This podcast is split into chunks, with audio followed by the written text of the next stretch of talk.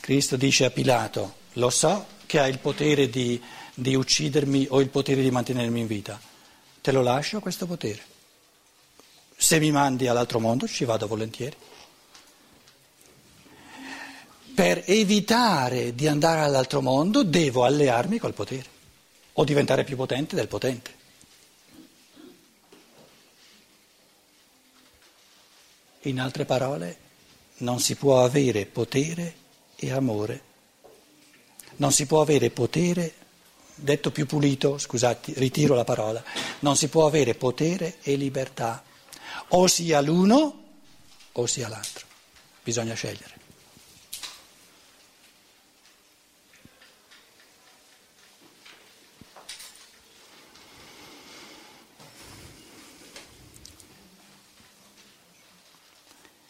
Versetto 3. Giuda eh, prese, ehm, eh, un, preso un distaccamento di soldati e delle guardie fornite dai sommi sacerdoti e dai farisei, si recò là con lanterne, torce e armi. Lanterne, torce e armi. Una, una triade molto bella, lanterne, torce e armi. Allora, la torcia, aspetta, faccio un po' di piazza pulita qui, eh, forse con questo.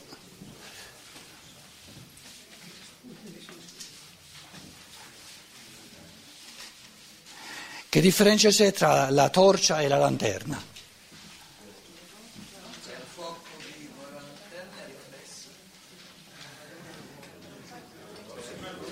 La torcia emana luce e calore, la lanterna solo la luce e il calore se lo tiene dentro.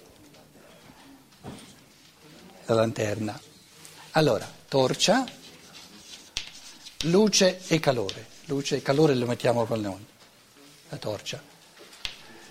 La lanterna, luce va fuori, il calore se lo tiene dentro. Le armi non hanno né luce né calore, sono per picchiare. Allora, il pensiero, le forze del pensiero e le forze del cuore, del sentimento, per uccidere l'individuo libero.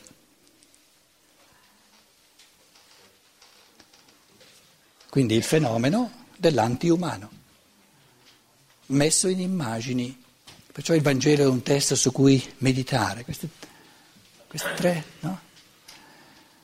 La torcia, luce e calore. Pensieri di uccisione, no? Egoismo, il calore dell'egoismo. La lanterna tiene dentro l'egoismo, quindi soltanto amore di sé, quindi il calore è rivolto a sé, se lo tiene dentro e eh, la, luce del pensiero serve soltanto a individuare dove sta l'individuo da uccidere e le armi sono per farlo fuori. Per la luce è per rischiarare la notte, per individuare, per trovare il tizio che vogliono uccidere. Quindi il triplice tradimento, Giuda eh, si allea con questi. Quindi il tradimento dell'umano è di usare il ben dell'intelletto per uccidere l'individuo, usare l'egoismo per uccidere l'individuo e nelle forze della volontà, eh, diciamo, le armi sono un elemento proprio di aggressività e di, e di eh, sì, uccisione dell'individuo.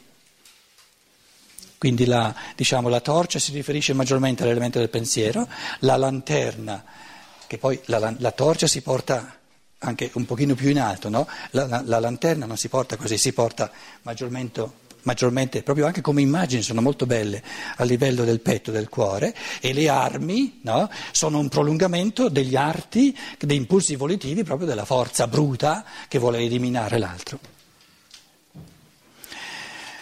Cosa c'è di fronte a questo a questa contro, questa, diciamo, archetipo pulitissimo, bellissimo, della controforza necessaria dell'antiumano, cosa, qual è l'umano in assoluto, proprio puro? Chiedono, dice il Cristo che chi, chi, chi, chi siete venuti a prendere? Gesù di Nazareth. E lui risponde, non sono io, io sono ego e mi.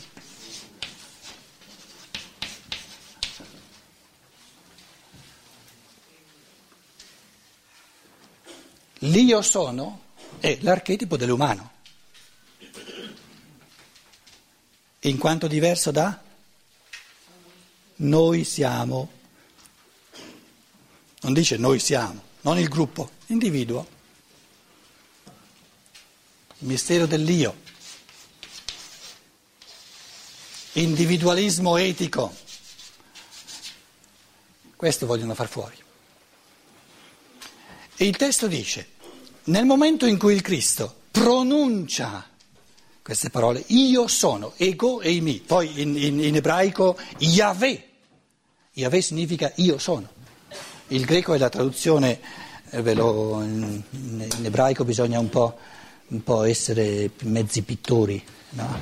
È fatto un po' troppo corto il... Vediamo se qui mi riesce. Yahweh. Eh, mi è scivolato un po'. Yahweh.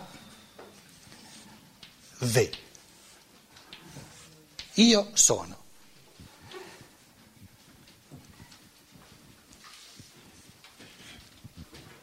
Steiner ha una o due conferenze in cui racconta che questa parola, io sono, la, la pronunciava soltanto una volta all'anno il sommo sacerdote nel sacrario più interno del Tempio, soltanto una volta all'anno.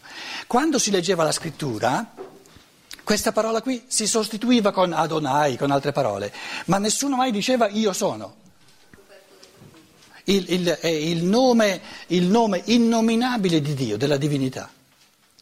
L'essenza della divinità è lo spirito singolo creatore.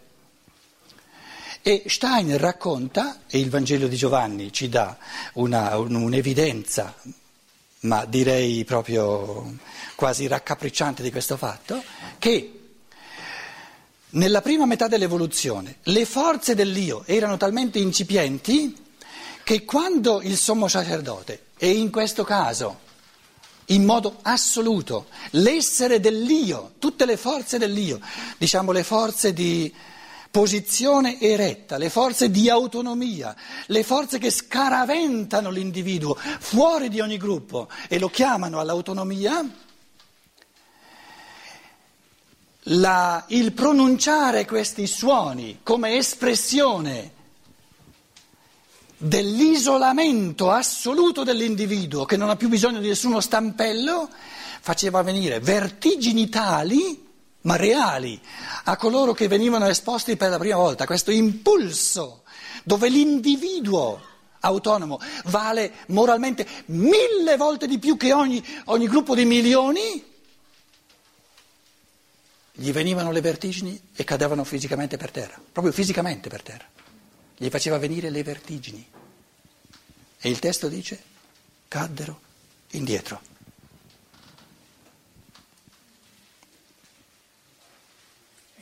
Chi cercate? Cinque. Gli risposero Gesù, il Nazareno. Dissero Gesù, io sono Yahweh. Che poi queste, queste, diciamo, questi suoni noi non, non, esistono più nell'umanità, ma allora... Eh, erano di una, di una, potenza magica, mantrica magica, proprio all'infinito. No? E poi lui è proprio l'essere, la somma di tutte queste forze dell'io, il Logos, il Cristo, io sono. Vi era là con loro anche Giuda, il traditore, appena disse io sono, indietreggiarono e caddero a terra. Chiedete voi ai teologi di spiegarvi questo fatto? Provateci.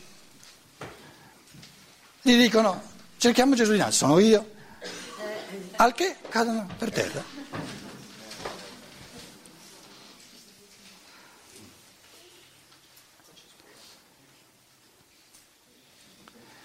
Le vertigini di fronte alla paura del, del singolo autonomo non sono diventate mica tanto di più di meno, eh?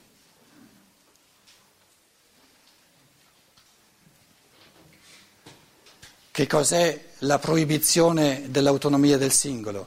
Che cos'è questo porre l'autonomia del singolo? Sempre e solo come prevaricazione. È la vertigine che viene al gruppo quando il gruppo perde il suo potere.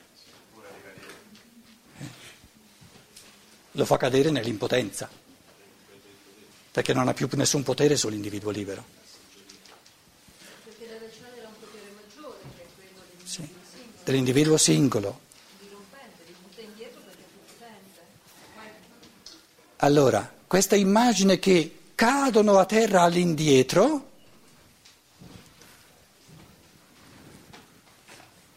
come è avvenuta l'erezione dell'essere umano? Siamo partiti da, da molluschi, siamo partiti da... poi è venuta, è venuta la, eh, diciamo la, la scimmia e poi è venuto sempre di più l'essere umano eretto.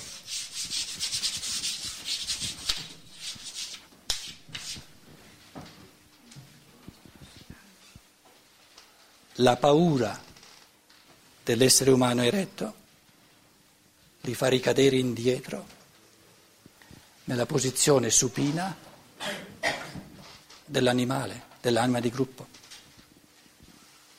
Ricadono indietro nell'anima di gruppo e esprimono la loro paura nei confronti dell'individuo umano,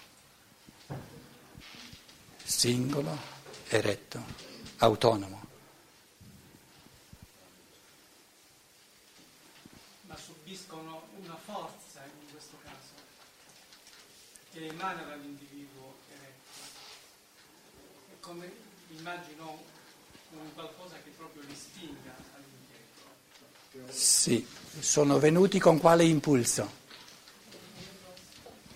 Di ucciderlo. Qual è l'impulso che uccide l'individuo? L'anima di gruppo. Invece di andare avanti nell'evoluzione, vanno indietro e ricadono a terra, ritornano nella posizione dell'anima di gruppo dell'animale, posizione orizzontale, non verticale.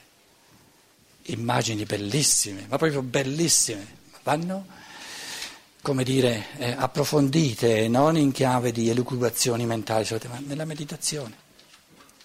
Io sto balbettando per eh, tirare fuori alcuni aspetti, ma eh, sono pieni di risvolti bellissimi.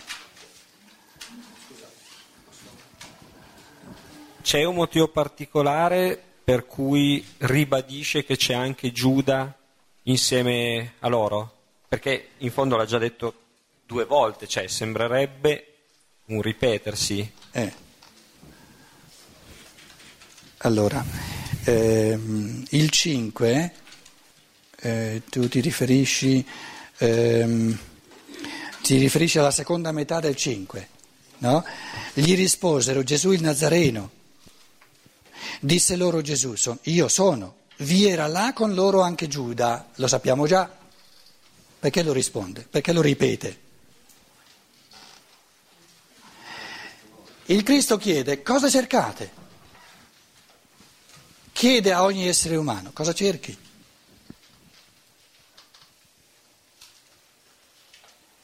Cerco l'archetipo dell'uomo, Gesù di Nazareth. Eccolo.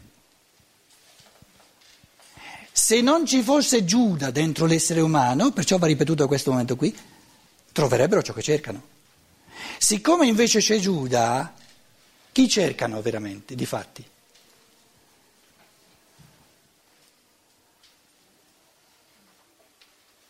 Cercano il potere del gruppo, non Gesù di Nazareth. Quindi cercano l'abolizione di Gesù di Nazareth. Allora c'è un gioco sul cercare. Lui chiede cosa cercate, cosa cerca, cosa vuole, cosa desidera l'essere umano. E loro intendono dire cerchiamo Gesù di Nazareth per farlo fuori. Ma cercano Gesù, di Nazareth perché è quello che cercano, quello che vogliono, quello a cui aspirano, o cercano Gesù di Nazareth per farlo fuori? Per, per sottolineare che cercano Gesù di Nazareth per farlo fuori, dice c'era Giuda con loro.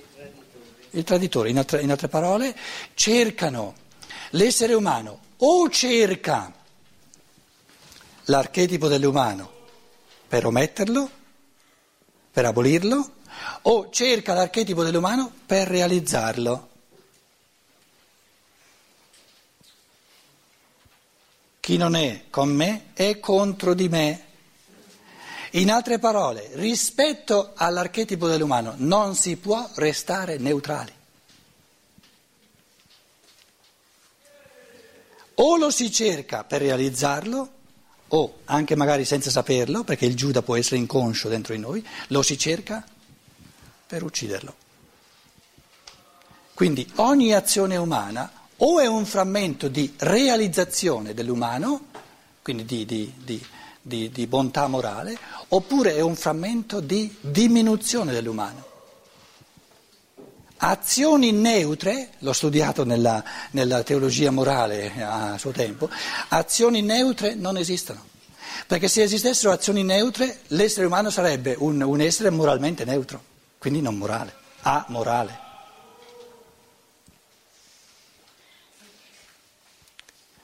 Quindi ogni azione umana o è una piccola conferma dell'essere umano o è un piccolo tradimento, piccolo o grande, comunque non può mai essere neutrale o favorisce l'umano o lo mortifica, o ci rende più liberi o ci rende un, almeno un frammento meno liberi. Cosa vuol dire questo? Vuol dire che il compito, il primo compito della moralità è il compito di evoluzione del pensiero per poter cogliere sempre più coscientemente che cosa, fino ai minimi particolari, favorisce l'umano e che cosa invece, senza che noi non, non ce ne accorgiamo, lo decurta, lo mortifica, lo uccide, lo tradisce.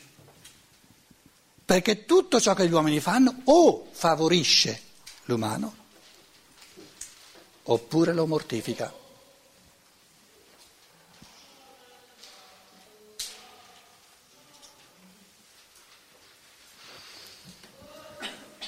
Proviamo a porre la domanda. È possibile che ci siano azioni neutre? Hai detto di no, perché? L'hai detto così, spontaneamente. Però adesso fondarlo è un'altra cosa. Perché in ogni caso l'azione o è o va nella direzione evolutiva Oppure mi, è come uno, mi viene in mente la bicicletta che, che va in salita, no? O si fa forza vincendo la gravità e si sale, oppure se noi non facciamo niente, in realtà non è che ci fermiamo, torniamo indietro. Te la sei mezza cavata con una metafora, esci dalla metafora.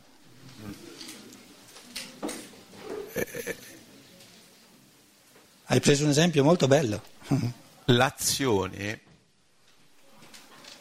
o appunto è mh, nella direzione evolutiva e quindi la seconda e la favorisce, ovvero eh, ripeti, ripeti l'affermazione. La cosa. Eh, ripeti l'affermazione, ma non la fondi, non ci fai un eh, processo di pensiero. Hai ripetuto quello che già si era detto. Io ho dato il microfono proprio sapendo che il compito è difficile, capito? Speravo che mi aiutassi. No. Hai ripetuto l'affermazione. Sì. La domanda era perché non ci possono essere azioni neutre?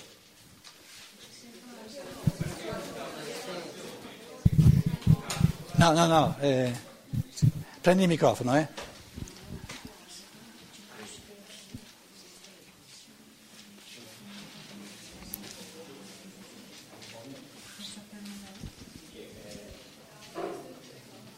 Hai rinunciato?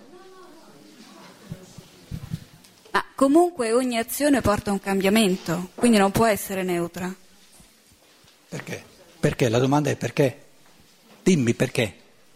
Perché è una presa di posizione, perché è un'intenzione che si realizza.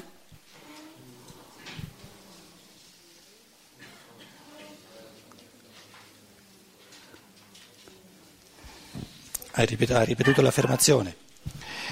Penso che il cagnolino ce lo sta dicendo.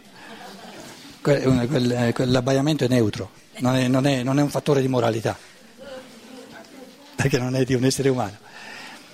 Un aiuto, non è che io adesso, come dire, la so più lunga di voi, però penso che un aiuto possa essere il fatto che noi in chiave di materialismo, siamo abituati a considerare le azioni umane, anche le più piccole, nell'isolamento, perché non vediamo il mondo spirituale, le anime degli esseri umani, i loro spiriti, nella loro realtà intrecciata, tutta intrecciata. Nel momento in cui noi ci diciamo che ogni pensiero umano, ogni azione umana, anche la più piccola, ha dei riverberi su tutta l'umanità, ma reali, piccoli ma, anche, ma reali, a quel punto lì ci viene più facile capire che questi riverberi devono essere o positivi o negativi, non possono essere neutri.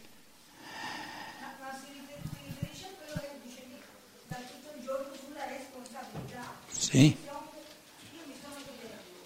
Un'azione che faccio deve venire per forza da un pensiero precedente. Come faccio ad avere un pensiero neutro? Cioè, mi stavo chiedendo, riesco ad avere un pensiero neutro, a forgiare un pensiero neutro, ammesso che riesca a forgiare un pensiero? Ce la faccio? a- com- com'è possibile che sia neutro? Sempre mi devo... mm, Sì, de- posso trovare una, cercare una posizione migliore. Questa non va bene, quest'altra ne- meno. Stai, arran- però, però stai non- arrancando, eh? Ti, ti Sì, però ma- mai sarà un pensiero neutro, perché qualcosa, Sì, lo dici, lo dici. eh. cioè è un pensiero che mi rende responsabile comunque. Quando lo trasferisco nell'azione devo essere responsabile di questa azione. Prendiamo diciamo, il bene e il male eh, a livello un pochino più accessibile dell'egoismo e dell'amore. È possibile che un'azione sia né egoistica né amante? È possibile?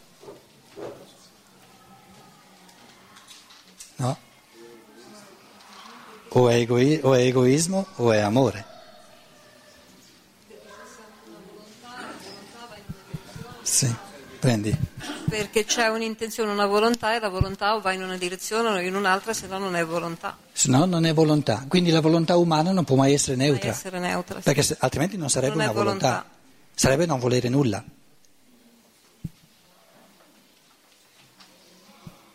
Ma scusa ancora, nell'esempio che ci avevi fatto prima, ci avevi mostrato che l'uomo può obbedire, voler obbedire delle leggi e questo crea appena una premessa per il peccato. Questo voler obbedire alle leggi potrebbe essere visto con una valenza neutra, No, perché è appena il presupposto. no, No? no. Io posso obbedire alle leggi pensando che eh, questo obbedire alle leggi sia la moralità e pensando così danneggio l'umanità, perché impedisco l'emergere del fattore di moralità. Se invece obbedisco alle leggi in quanto condizione necessaria per favorire l'emergere dell'elemento libero singolo, allora è positivo, ma neutro non è mai.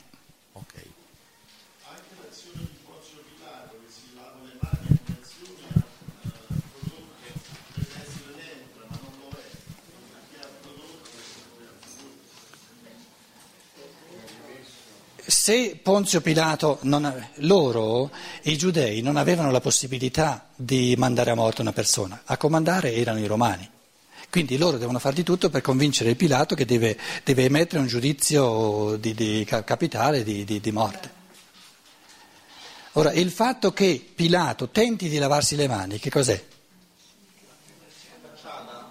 Eh? È il tentativo di restare neutro. E il testo ti dice è un barare, perché non è possibile restare neutro, tant'è vero che poi decide di farlo uccidere.